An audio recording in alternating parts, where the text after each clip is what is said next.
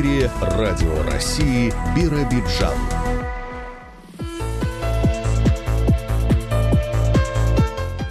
Доброе утро. 8 часов 10 минут в Биробиджане. На календаре 1 февраля, вторник. Вы слушаете программу телерадиокомпании «Бира». У микрофона Андрей Вурсен, звукорежиссер Галина Акимова. В ближайшие 50 минут мы свяжемся с пресс-службой ОМВД в рубрике «Прямая связь». Далее завершился прием заявлений от выпускников школ для участия в ЕГЭ. Тигров ЕАО все больше, и они становятся серьезной проблемой. Двойное событие отметила творческая общественность Октябрьского района. Амурзецкие вокальные коллективы подтвердили звание народных. Подробнее обо всем в материалах наших корреспондентов. Прежде информационный выпуск.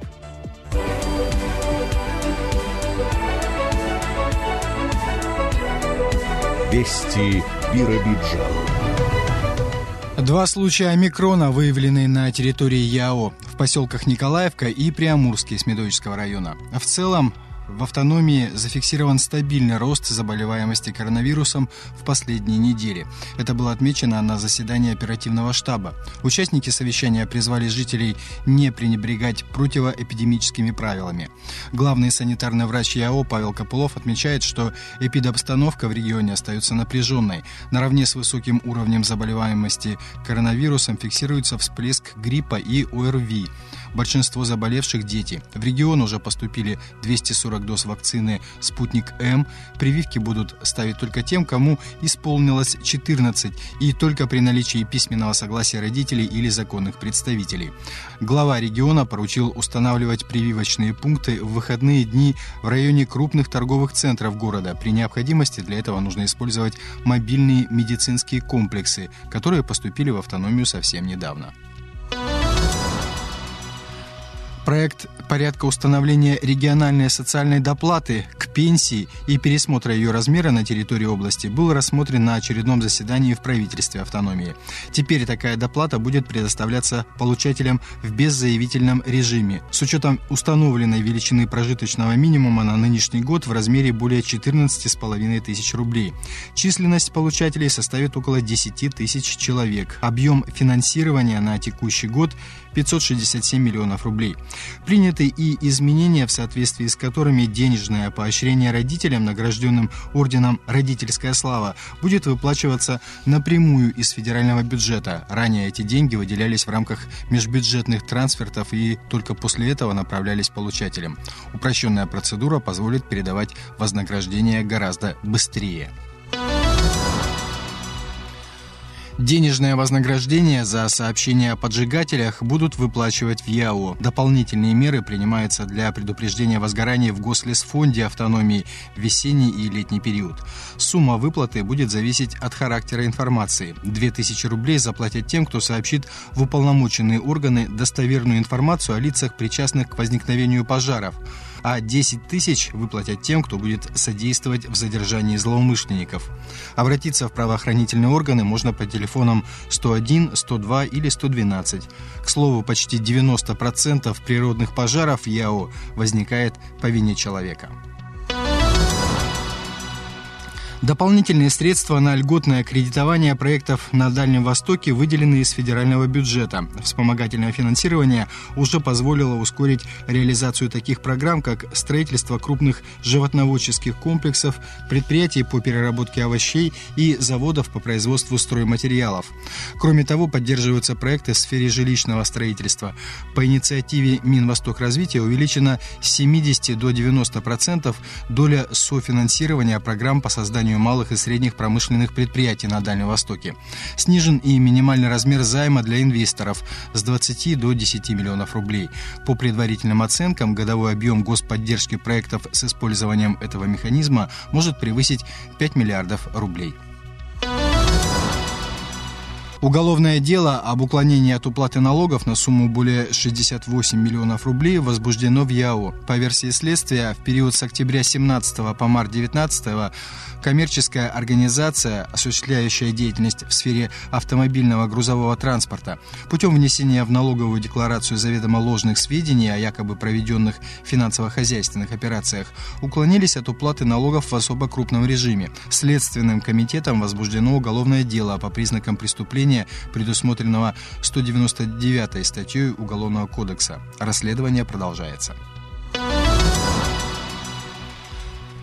Дальневосточный фестиваль любительских молодежных театров «Новое поколение Дальнего Востока» пройдет в ЯО в конце марта. Спектакли будут представлены зрителям не только в Биробиджане, но и в районах. Участие в творческом мероприятии примут коллективы из 6 регионов федерального округа. Камчатский край представит народная театральная студия «Алиса» из города Вилючинск. Из Магадана прибудут воспитанники образцового театрального коллектива «Экспрессия». Город Большой Камень, Приморье, представят сразу 2 коллектива: образцовый театр-студия «Зеленый гусь» и народный театр кукол «Капучино Манекен». От Сахалинской области в фестивале примут участие артисты театра юного зрителя из города Макаров. Хабаровский край будет представлен воспитанниками Народного молодежного театра «Начало». Свои постановки также продемонстрирует театр-студия на Тихой улице из Забайкальского края. Все спектакли объединит подростковая проблематика. Основной площадкой фестиваля станет Биробиджанская областная филармония. Для зрителей посещение представления будет бесплатным. Кроме того, артисты выступят на площадках Облучинского, Ленинского, Смедовического и Биробиджанского районов. Радио России, Биробиджан. Погода. Сегодня ночью минимальная температура воздуха наблюдалась в Биробиджане – минус 30 градусов. Максимально тепло было в Екатерино-Никольском – минус 19. 1 февраля на территории области преимущественно малооблачно. В Ленинском днем минус 12, вечером до 17 градусов мороза. В Смедовиче днем минус 17, вечером 24. В Амрузете от минус 8 днем до минус 12 вечерние часы. В Облучье днем минус 15, вечером до 20 градусов мороза. В Биробиджане сегодня малооблачно, западный ветер до 2 метров в секунду, атмосферное давление 754 миллиметра. До минус 12 градусов днем, вечером до минус 20.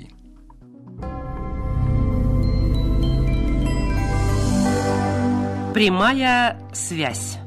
Продолжаем выпуск. Сегодня в рубрике «Прямая связь» по МВД России по еврейской автономии с нами сотрудник пресс-службы Анна Сургутская. Анна, доброе утро. Вам слово. Доброе утро, уважаемые радиослушатели. О том, какая была неделя у нас на происшествие предыдущее.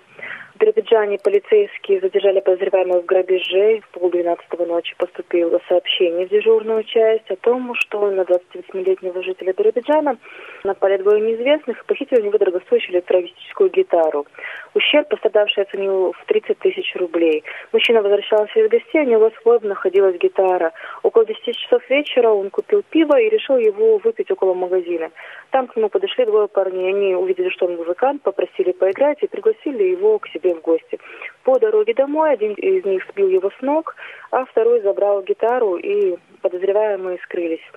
В ходе оперативно-розыскных мероприятий личности их были установлены. Ими оказались ранее судимые за кражи жители Биробиджана.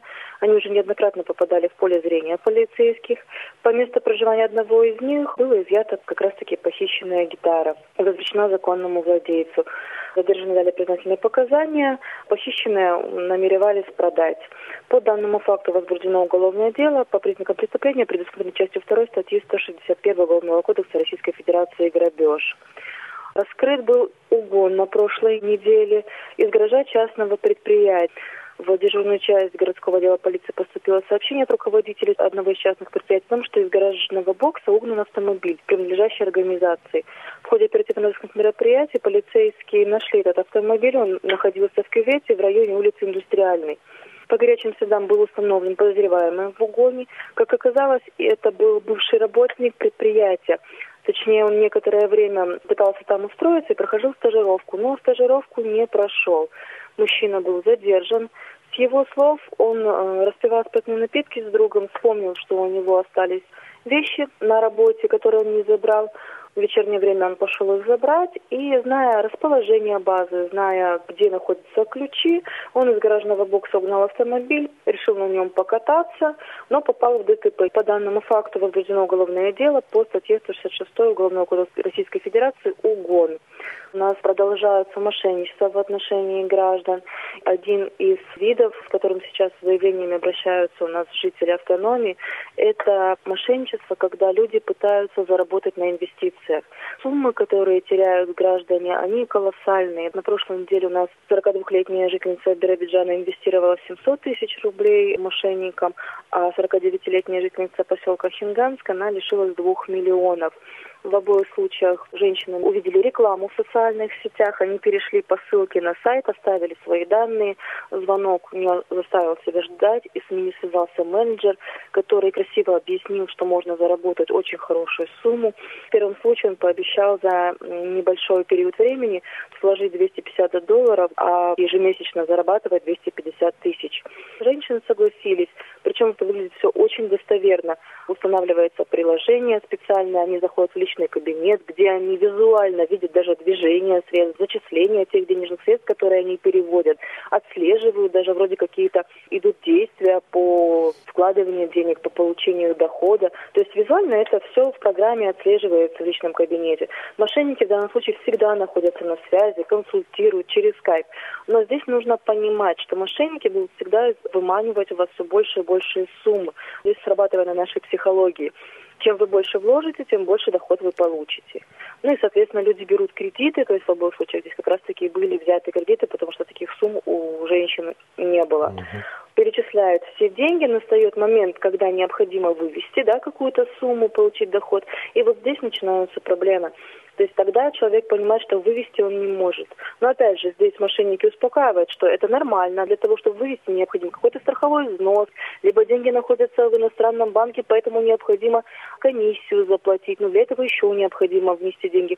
То есть, пытаясь вывести уже свои кровные, которые не вложили, наши жители вкладывают еще большие деньги. И когда уже с ними перестают выходить на связь, или они понимают, что все-таки вывести деньги невозможно, то есть только тогда приходит осознание, что это мошенники, а суммы уже колоссальные. Поэтому хочется здесь обратиться к нашим гражданам. Помните, что бесплатный сыр в мышеловке. И в первую очередь, что должно насторожить? Вам обещают большой доход за короткий период времени.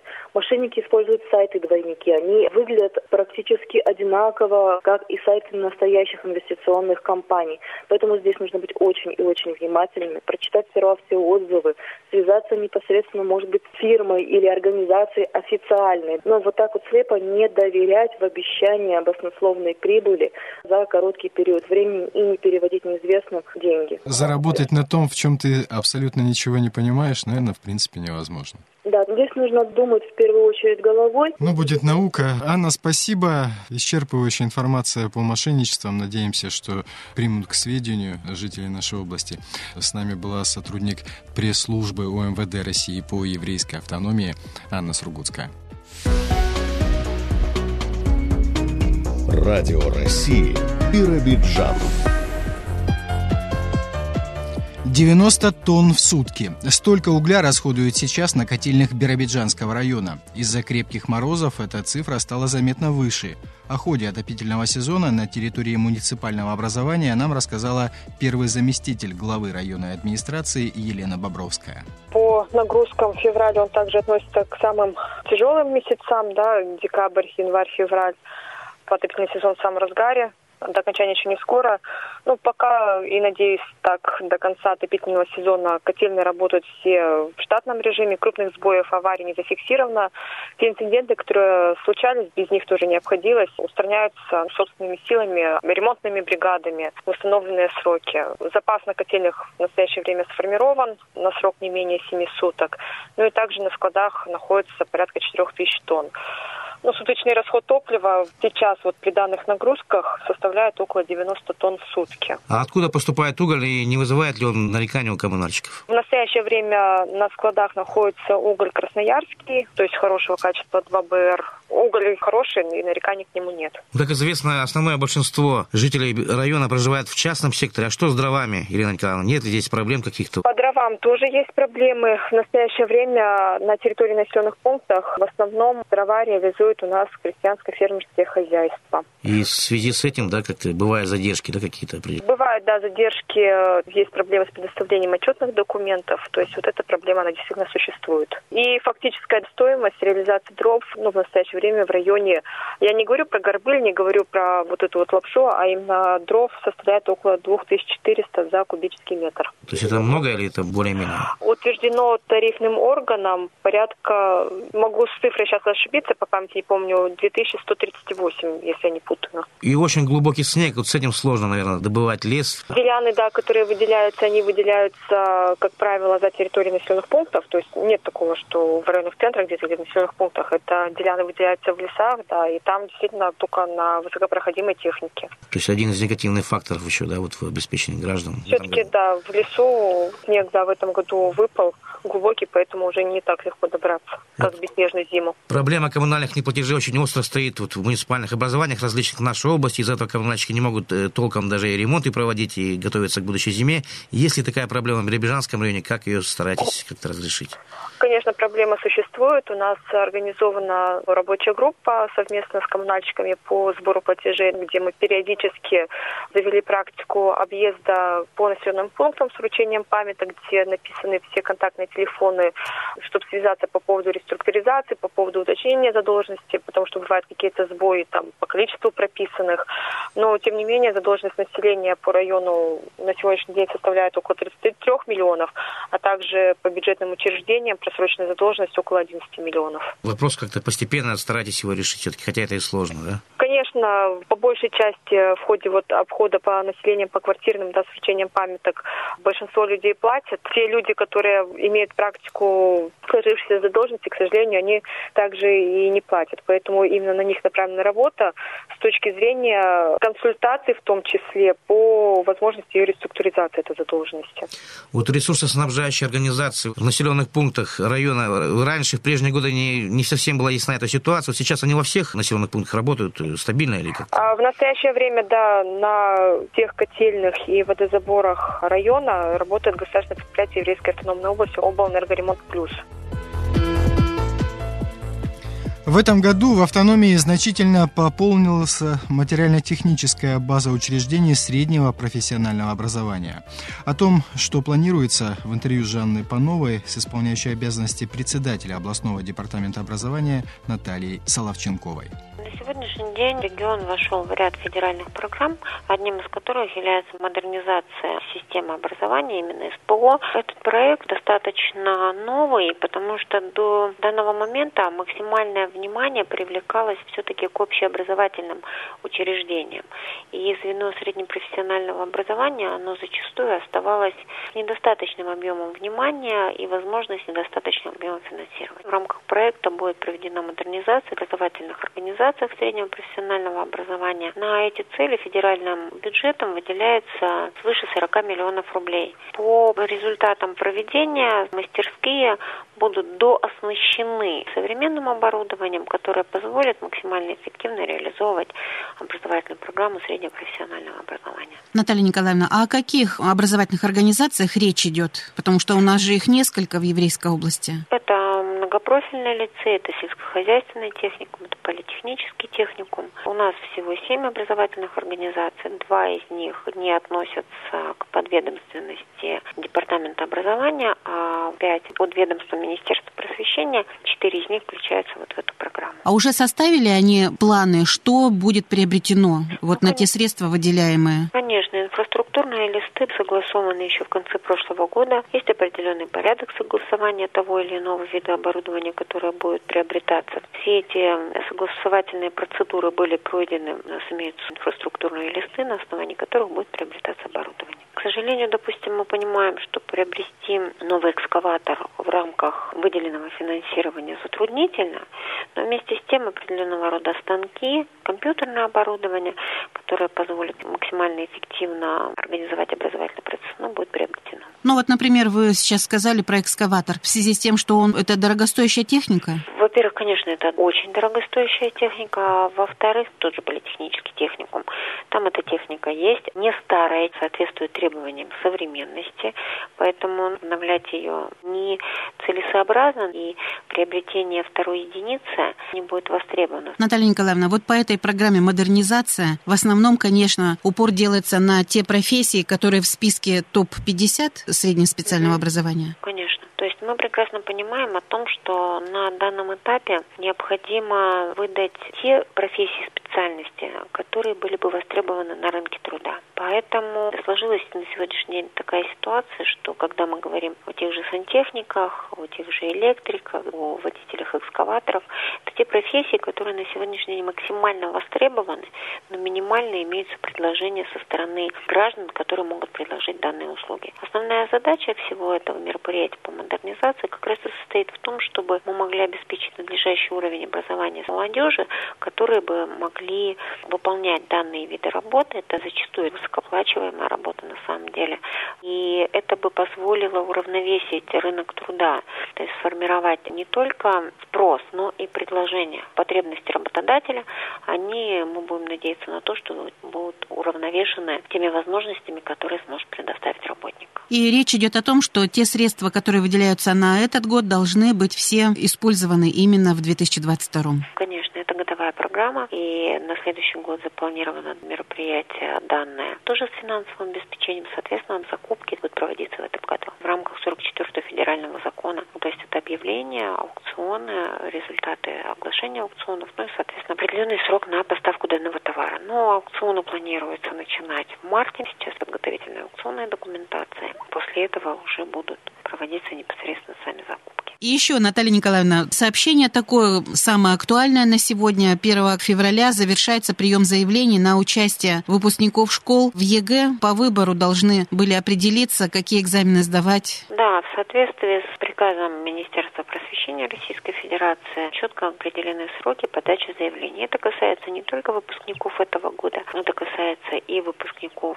предыдущих периодов. Срок окончания подачи и приема заявлений об участии в едином государственном экзамене определен 1 февраля. В связи с этим и Департаментом образования, и образовательными организациями проводилась разъяснительная работа о необходимости подачи документов в установленный срок. Март-апрель допустимо только в исключительных случаях при наличии достаточных оснований, подтверждающих невозможность подачи документов на предполагаемым участникам ЕГЭ. И в этом году обязательные для сдачи какие экзамены? На сегодняшний день пока это русский, математика, если мы говорим об 11 классе. Пока изменений здесь нет. То есть у нас были нормативные акты, которые регламентировали порядок сдачи единого государственного экзамена, скажем так, в особых условиях осложненной эпидемиологической обстановки. На сегодняшний день данные нормативные акты признаны утратившими силу, и мы в полном объеме ориентируемся все-таки на 190-й приказ Министерства просвещения. Пока к нему не принято никаких изменений, дополнений, либо особенностей проведения. Таким образом, опять у нас идет русский, математика, как обязательный, и остальные предметы по выбору уже исходя из потребностей выпускника, исходя из того, какую специальность он выбирает, какие предметы ему будут нужны для поступления. Подготовку к весенне-полевым работам начинают в крестьянско-фермерском хозяйстве Николая Попова из села Степное Ленинского района. Как рассказал Алексею Минаеву глава сельхозпредприятия, в нынешнем году здесь планируют расширить посевные площади и обновить парк техники. Удастся ли выполнить задуманное, зависит от цены на сою. Для земледельцев она пока очень низкая, и реализовывать прошлогодний урожай здесь не торопятся. Все лето не было дождей, и вот эта засуха, бугры посгорели, песчаная земля, урожая не было. Только в Степном, говорят, дождя практически не было все лето. Да, не было, все лето не было. А большой процент потерь? Процентов 30, наверное. А та соя, которая все-таки не погибла, там ее качество оставляет желать лучшего, наверное. Ну да, не очень качественно было. И в то же время у покупателей, у них большие претензии, да, вот к сое, там протеин необходим и так далее. Ну вот они протеин маленький не берут. В основном китайцы эти. Вот говорят, большие проблемы возникли со сбытом сейчас у наших фермеров. Вот у вас есть такая проблема, Николай Николаевич? Да, вот ждем, когда цена подрастет на сою. Вот приезжали 34, предлагали. А еще недавно ведь была 45-47 даже. Я не знаю, я не слыхал. Я знаю, что в Амурской области вроде как была 45. Китайские пункты пропуска пока закрыты для наших сельхозтоваропроизводителей. Закрыто, но. Есть надежда, что откроют их хотя бы, может быть, в апреле, в мае месяце там. вот я думаю, сейчас китайский Новый год кончится, у них там уже видно будет, может, и цена будет. Ну, а сбывать по низкой цене в преддверии посевной вы не станете, как некоторые фермеры делают, потому что вынуждены так делать. Вот у вас есть возможность этого избежать? Ну, пока да, пока ведем. Не очень высокая была урожайность или более-менее вот из-за жары какая? Да, не очень урожай. И тем не менее сбывать его по такой цене вы не готовы? Не готовы. Если цена будет, конечно, планирую так, если трактор купить, тоже зависимо от цены той. Наш российский. МТЗ, наверное? Да, МТЗ, да, такой 12-21, вот у нас есть один такой. Ну, нам нравится. Нормально, он уже 5 лет вот работает. А про новый комбайн вы не мечтаете? Это вообще дорого, наверное. Ой, на новый комбайн нет.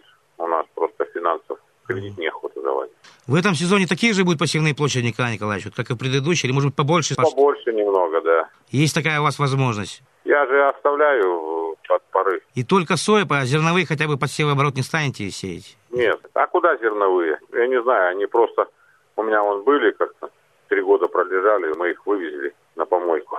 То есть со сбытом очень тяжело? Да, скота нету, сено тоже он лежит, никому не надо. Вот во многих хозяйствах сейчас стараются решить кадровую проблему, вот отправляют на учебу там механизаторов, комбайнеров. У вас есть такая идея? То есть планируете кого-то обучить все-таки, Николай Николаевич? В том году отправлял, он такие экзамены не сдал. У меня есть тракторист, тут сейчас права поменяет он. У него сейчас старые права и будет работать. В этом году Ленинский техникум вновь начинает масштабную учебу. Все равно... А некого посылать. Я тут пересмотрел всю деревню, но некого на учебу посылать. Ну, тем не менее, вот. Потихоньку готовитесь. Горючее, наверное, покупаете. Может быть, семена, гербициды? Семена пока нет, горючку пока нет. У нас с прошлого года еще горючка осталась. Самое основное, ждем цену нормальную на сою все-таки. Цену, да. Будет цена там уже. Амурских тигров становится все больше в Еврейской автономной области. Из-за значительного сокращения поголовья кабана в лесах ЕАО опасный хищник все чаще заходит в населенные пункты автономии в поисках еды. Не станет ли со временем огромная кошка серьезной проблемой для жителей сельских территорий региона, как это было еще 100 лет назад? Вот что рассказал в нашей программе председатель областного общества охотников и рыболовов Виктор Паневин. В будущем нас ждет увеличение количества тигров, емкость угодья ограничена кормовой базой, кабан исчез, численность его сейчас очень незначительная, 10-15% от той численности, что была.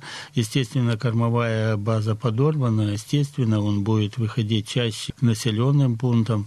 Я думаю, ситуация еще может усугубляться, потому что та же косуля ушла с северных районов в связи с этим снегом. И когда она идет, ее больше погибает, тонет, и браконьерство, то есть участь ее такая. Часть уходит в Китай, часть уходит в Амурскую область, то есть она движется в те места, где количество снега меньше. Я думаю, перешла перегруппировка, то есть кормовой база кабан исчез, больше стала нагрузка на косулю, на изюбря, на лося. Численность его расти, этих копытных, я имею в виду, естественно, не будет. Ну и с рост там численности тигра, кормовая база, я думаю, будет уменьшаться. Тут будет проблема, то есть рост численности будет сдерживаться именно кормовой базой тигра. Но в любом случае он будет увеличиваться. То есть он краснокнижный, стрелять его нельзя, охотиться на него нельзя. Проблем будет у населения больше и больше. То есть конфликтная ситуация именно человек и тигр, я думаю, она будет усугубляться. Он любит собак. Это проблема охотников. То есть охотники, охотящиеся с собакой, часто теряют собак. Ну и также выходит это животное населенным пунктом, тех же собак на привязи может утащить. В этих случаях нужно запирать собак, прятать. Зверь хитрый, умный, большой, коварный. Конфликтные ситуации будут. Ну, может быть, большой снег вынуждает тигра заходить в населенные пункты? Или просто его из-за собак, что легкая добыча? Ну, с одной стороны, видите, как большой снег, ему легче добывать ту же косулю. То есть для него это не снег. Для него начинается проблема, когда он начинает задевать брюхом где-нибудь 70-80 сантиметров. Брюшная полость школа находится в снегу, постоянное охлаждение, а это не снег. Косуля не может передвигаться так свободно и быстро, как в отсутствие снега, либо малоснежье. То есть ему не проблема сейчас добыть косулю, он ее чует. Что волк, что тигр, порядка километра, может, до 2. И если он по ветру находится, он ее далеко очень чует. Ну и, естественно, охота у хищников, она удачна. Если взять нашу область, есть тигры, живущие в таежной части, но есть тигры, которые специализируются именно на открытых пространствах. Это вот как тигр Нагибова, его перевезли в Остряки, но это не решение проблемы. Все равно он находится на этих открытых пространствах. Его основная специализация – это косуля. Больше других копытных животных, то есть кормовой базы у него нету. И, естественно, он день, два, три что-то не добыл, он может приближаться к населенным пунктам, то есть создавать проблемы. Радио России, Биробиджан. Накануне поздравления принимали работники и воспитанники детского сада номер 4 поселка Николаевка Смедовичского района. Учреждению исполнилось 50 лет.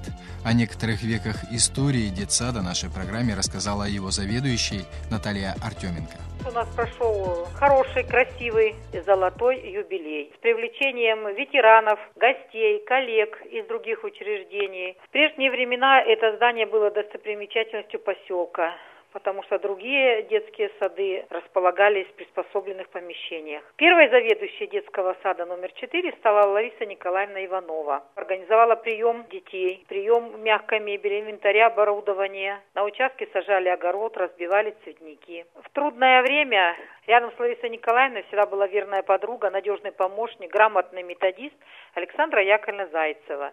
И так на протяжении 21 года. Под стать им была Дарья Ивановна Носова, музыкальный руководитель, старшая медсестра Людмила Петровна Журихина. Детки все не забыли и доброту воспитателей Валентины Петровны Сериковой, Любовь Николаевны Каханистовой, Нины Кузьмичны Беляевой, Нины Михайловны Киреевой, других работников. Я являюсь руководителем дошкольного учреждения на протяжении 24 лет. Сотрудники детского сада пользуются заслуженным уважением, авторитетом среди жителей поселка, любовью своих воспитанников. В нашем детском саду трудятся увлеченные люди, любящие детей. На данный момент у нас 7 педагогов имеют первую квалификационную категорию. Более 25 лет воспитывают ребятишек педагоги Башкирова Елена Михайловна, Иванова Наталья Геннадьевна, Гвардиян Любовь Рудольфовна, Калашникова Наталья Леонидовна, Дубовик Ольга Петровна. Детский сад рассчитан на 160 мест.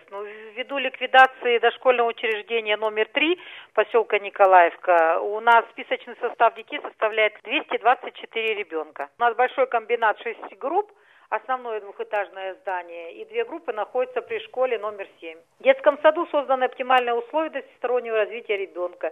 Большое внимание уделяется физическому воспитанию, закаливанию детей. Наши воспитанники, кто ходил вот в детский сад к нам, они стали и врачами, и учителями, и теперь приносят пользу обществу. Наш детский сад включен в федеральный реестр «Всероссийская книга почета». Ну а планы, сейчас у нас идет капитальный ремонт прачечного узла, летом мы будем ремонтировать и крышу, и пищеблок. Нам выделены средства, поэтому мы очень рады. Будем стараться еще лучше работать уже в новом, красивом, отремонтированном дошкольном учреждении.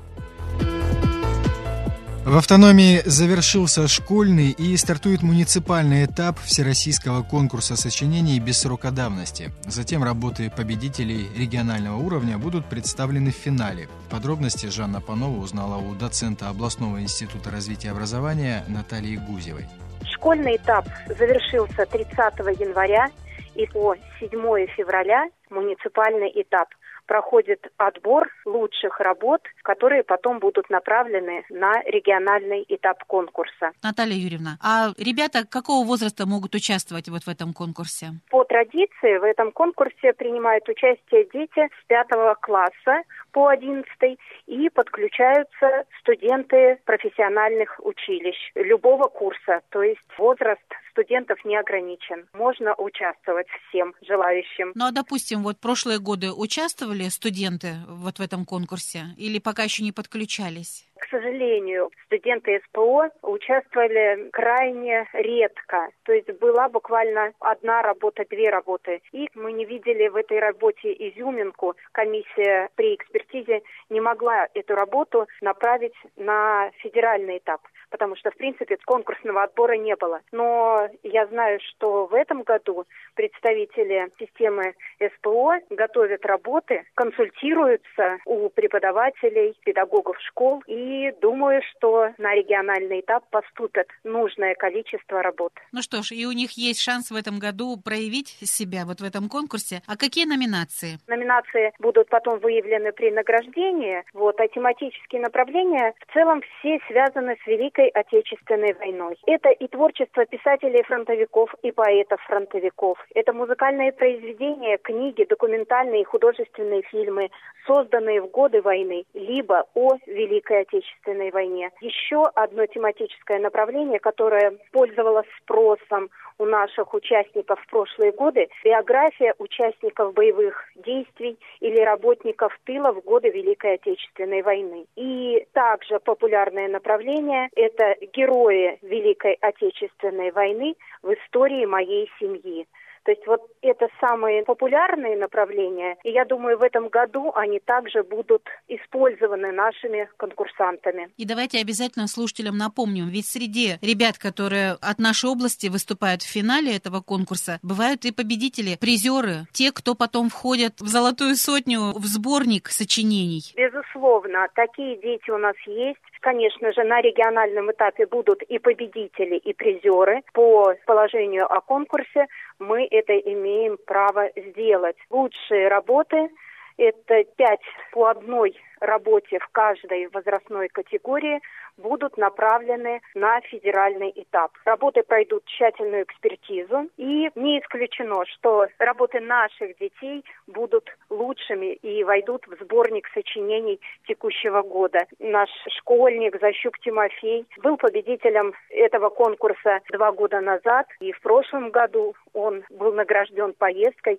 на тематическую смену офицеры. Наталья Юрьевна, мы постараемся связаться с вами, когда будут подведены итоги регионального этапа, чтобы сообщить слушателям подробности. Конечно. С 8 февраля у нас начинается экспертиза работ на региональном этапе. И я думаю, через недели-полторы уже будут известны наши победители и, конечно же, известны имена тех ребят, чьи работы будут загружены на федеральный портал Всероссийского конкурса без срока давности.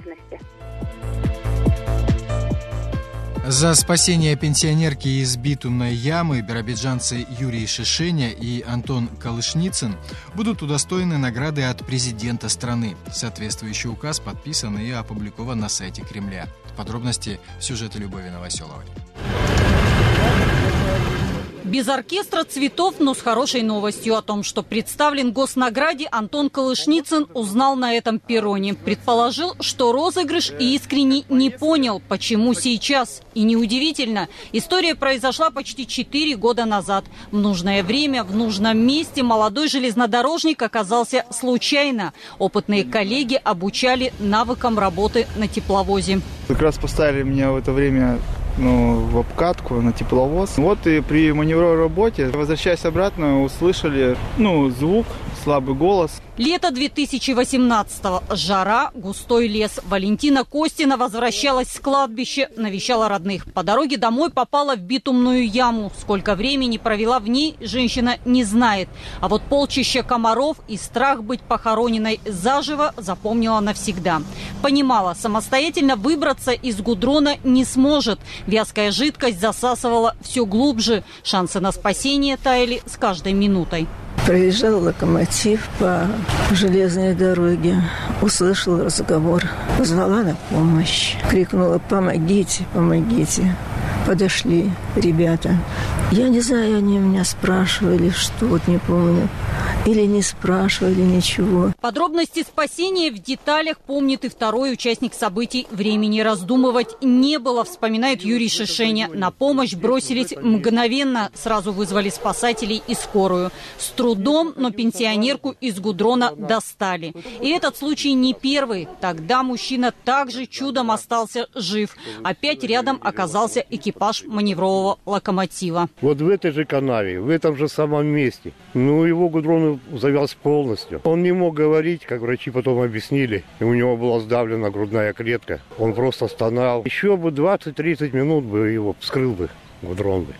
Все, и пропал бы человек. Канав с битумом здесь много. Наследство старого асфальтового завода. Черные маслянистые озера с каждым годом разрастаются еще шире. Нет ни сигнальной ленты, ни табличек с предупреждением об угрозе жизни. Вот кадры спасения собаки. Животные часто попадают в смоляные лужи, утверждают очевидцы. А в последнее время нередко жертвами опасной ловушки становятся и люди.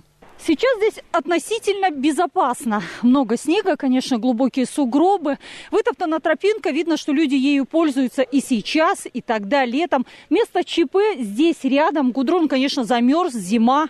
Но кто его знает, сколько людей попало в эту ловушку. Награду за смелость и решительность Антону Калышницыну и Юрию Шишене пока не вручили. Однако указ уже подписан и опубликован на сайте Кремля. Такая высокая оценка и признание, конечно, приятно. Не скрывают мужчины. Между тем, оба машиниста все-таки огорчены. Ведь спасали они не вдвоем. Заметил пенсионерку и активно помогал еще один коллега-железнодорожник, составитель Геннадий Оленин. И почему о нем забыли, они не понимают. Решение о досрочном завершении участия в открытом чемпионате Хабаровска по малоформатному хоккею с мячом приняли игроки Смедовической команды ПМС-74. Это связано с различными обстоятельствами. При этом спортивный коллектив, как и прежде, был одним из лидеров турнирной таблицы. Сейчас смедовичане готовятся к дальневосточному этапу всероссийского хоккейного турнира среди железнодорожников. Он пройдет в конце февраля в Хабаровске. Подробности нам сообщил капитан команды Роман Головашин. Начало чемпионата было, как обычно, все по плану. Ребята все собрались и все готовились. Тоже комплект 8 команд было. Также команды с ХНПЗ, ДВГУ были, Арсенала, Хабаровска. Ну, считай, все команды хабаровские. Две игры провели хорошо, выиграли. Одну в ничью сыграли до Нового года. Подготовка команд как? Команды 4-5, получается, на хорошем уровне. Ну, как достойные соперники. Другие три, как бы, чуть пониже классом. После Нового года с совещанием команды вот собрались. И тот не может одному командировку, ну, то, что люди все работают, все, может, на должностях. И решили то, что, ну, не получается. А смысл ехать, чтобы других людей выбрать, ребят маленьких. Мы не увидели, что ехать проигрывать. Мы смысла не увидели в этом. То есть чемпионат сам по себе завершен, как бы, или вы просто вышли из чемпионата пока? Мы вышли из чемпионата. Чемпионат еще проходит. До конца февраля он будет проходить, это точно. А вы принимали соперников на своем поле или всегда вынуждены были выезжать куда-то? Нет, на своем поле у нас, как наша администрация работает, это нужно и пожелать, наверное, лучшего удачи там или везения, не знаю. Потому что они не могут нормально ни каток залить. Я даже к нему не обращаюсь. Ничего не делают они. Они лед залили-то после Нового года. Тогда один раз у меня товарищи с работы ходят, там с детьми даже кататься.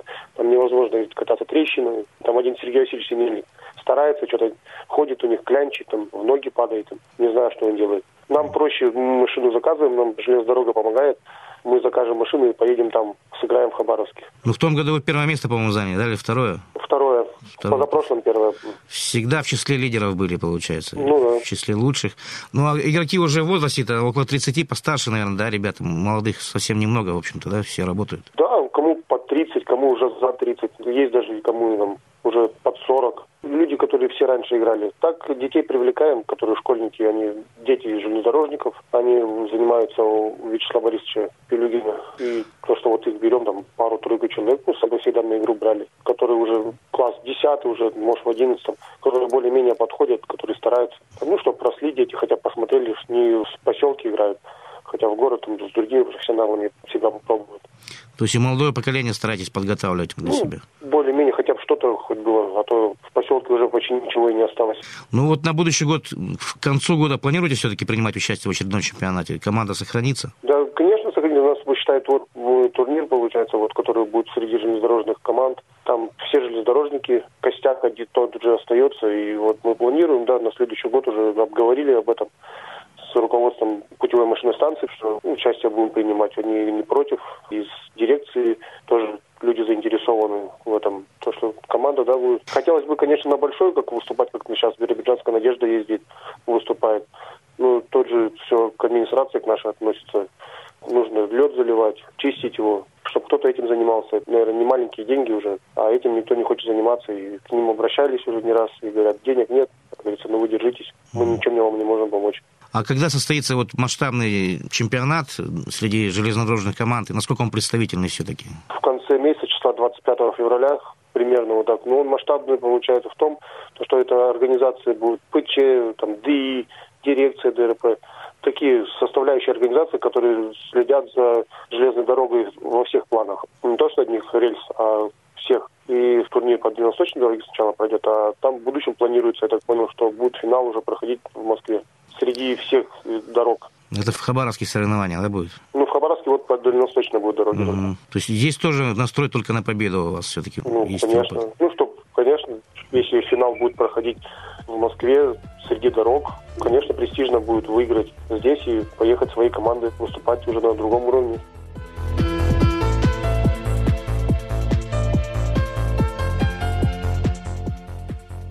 Двойное событие отметила на днях творческая общественность Октябрьского района. Амурзецкие вокальные ансамбли «Гуляй, братки» и «Весняночка» подтвердили звание народных коллективов. Об этом Наталье Баграновской сообщила руководитель обеих групп Елена Лапина. «Весняночка», участников 6.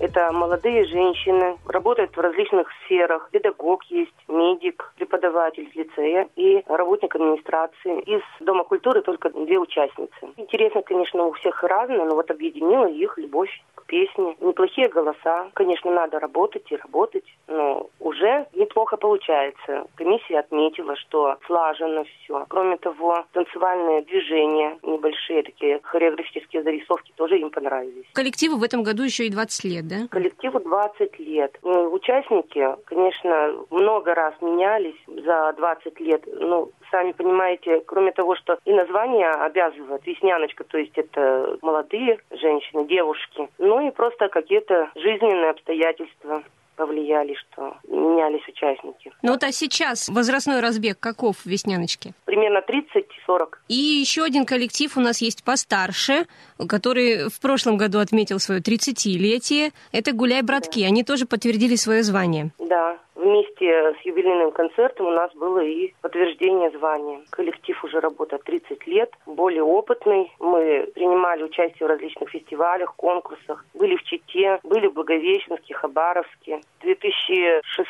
году и 2008 году были поездки творческие в Китай. Не только наших коллективов. Вот «Весняночка» и «Казаки» там были, и другие тоже. Но ездили вот с таким творческим визитом. Мы не можем сказать, что мы казачий коллектив. Это, скорее всего, ансамбль казачьей песни. Потому что мы сами не состоим в казачестве. Мы просто стараемся прославлять эту самобытную культуру. И песни не только казачьи бывают, но и авторские бывают. Тематика и патриотическая, и про любовь, и про родину, про войну. Такая тематика нашла своего слушателя в поселении, в районе, и, наверное, в области? Особенно последние концерты. Это был вообще такой фурор на ура. Любят наши односельчане, наш ансамбль любят. Потому что, наверное, в основном покорялись эти земли казаками, где-то корни, предки их были из казачества, и поэтому наше творчество очень близко. И немного о составе коллектива. Ну, я, как руководитель, Ирина Верзун, Наталья Негрей, Евгения Гвоздева и мужчины наши тоже, Андрей Старчак и Сергей Белецкий. Мы все работники культуры. Евгения Гвоздева у нас начальник отдела культуры. Я занимаюсь вокальными коллективами, а остальные методисты. Это такая, знаете, работа. Конечно, нам всем нравится, но прежде всего хочется достичь каких-то высот, поэтому мы все время стремимся вперед, вперед. С удовольствием ездим на конкурсы, потому что это такой большой толчок, это общение с другими коллективами, что-то новое познаешь. Вперед, вперед, к вершинам мастерства. И что в планах у коллективов? У меня есть связь с хабаровским Кнатов. Юрий Васильевич Бакурей, прислал документы о конкурсах. Ну, в основном они все будут онлайн, видео будем посылать, продолжать участвовать в этих конкурсах. Это «Гуляй, братки». Ну, может быть, и «Весняночка». Но к «Весняночке», конечно, нужно ближе к лету отметить юбилей, сделать хорошую программу. Если все нормально, конечно же, концертную программу в нашем зале показать для наших зрителей.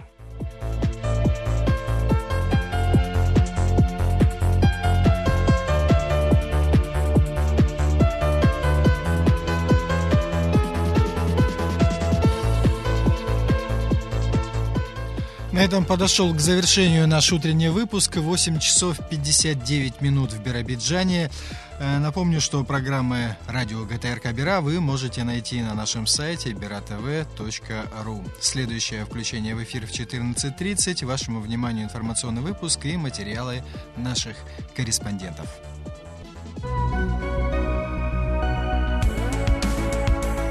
Вы слушали Радио России Биробиджан. До новых встреч!